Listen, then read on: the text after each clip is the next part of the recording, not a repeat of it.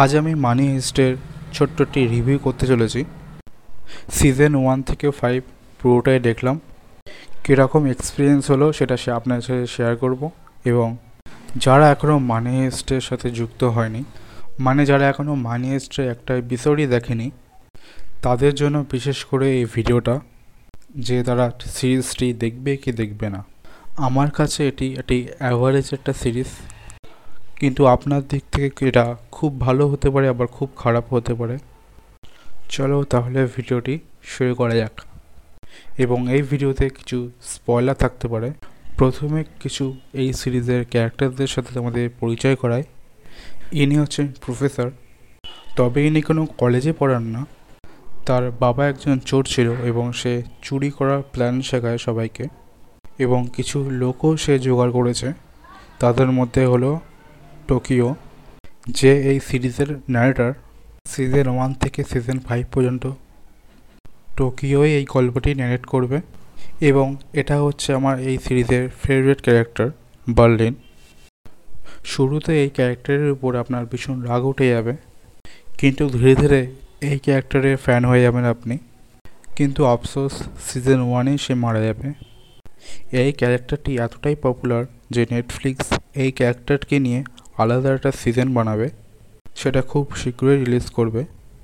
Introduce করায় আরও একটি ফেভারিট ক্যারেক্টার আমার নাইরবি জানকারির জন্য বলে দেয়, তিনি একটা স্প্যানিশ মুভিতে ভারতীয় মহিলার চরিত্রে অভিনয় করেছিলেন।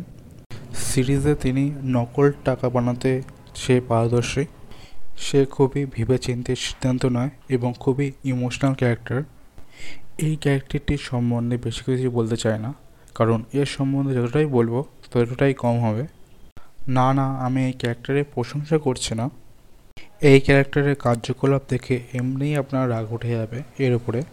এ যতবারই হিরো সাজার চেষ্টা করেছে, ততবারই ফেসেছে এবং প্রত্যেকবার বেঁচে গেছে।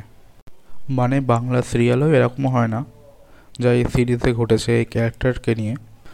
মানে মৃত্যুর মুখ থেকে বারবার বেঁচে ফিরেছে এই জঘন্য ক্যারেক্টারটা।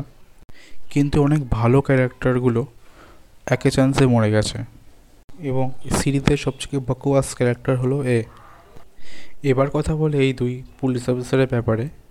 এরা দুজন আলাদা ব্যক্তি হলেও দুজনেই প্রফেসরের বিরোধী ছিল। কিন্তু প্রফেসর নিজ বুদ্ধি বলে এদেরকে এদের বুদ্ধিতেই ফাঁসিয়ে দেয় নিজের টিমে আনে। এবং এ হচ্ছে ডেনভার, যে মনিকাকে ভালোবেসে ফেলে। ডেনভার হচ্ছে প্রফেসরের টিমে কিন্তু মনিকা একটা হস্টেস এবং সিরিজে যখন তখন একটা অকওয়ার্ড সিনস চলে আসতে পারে। এবং এবার কথা বলে এই ডেঞ্জারাস ভিলেনকে নিয়ে।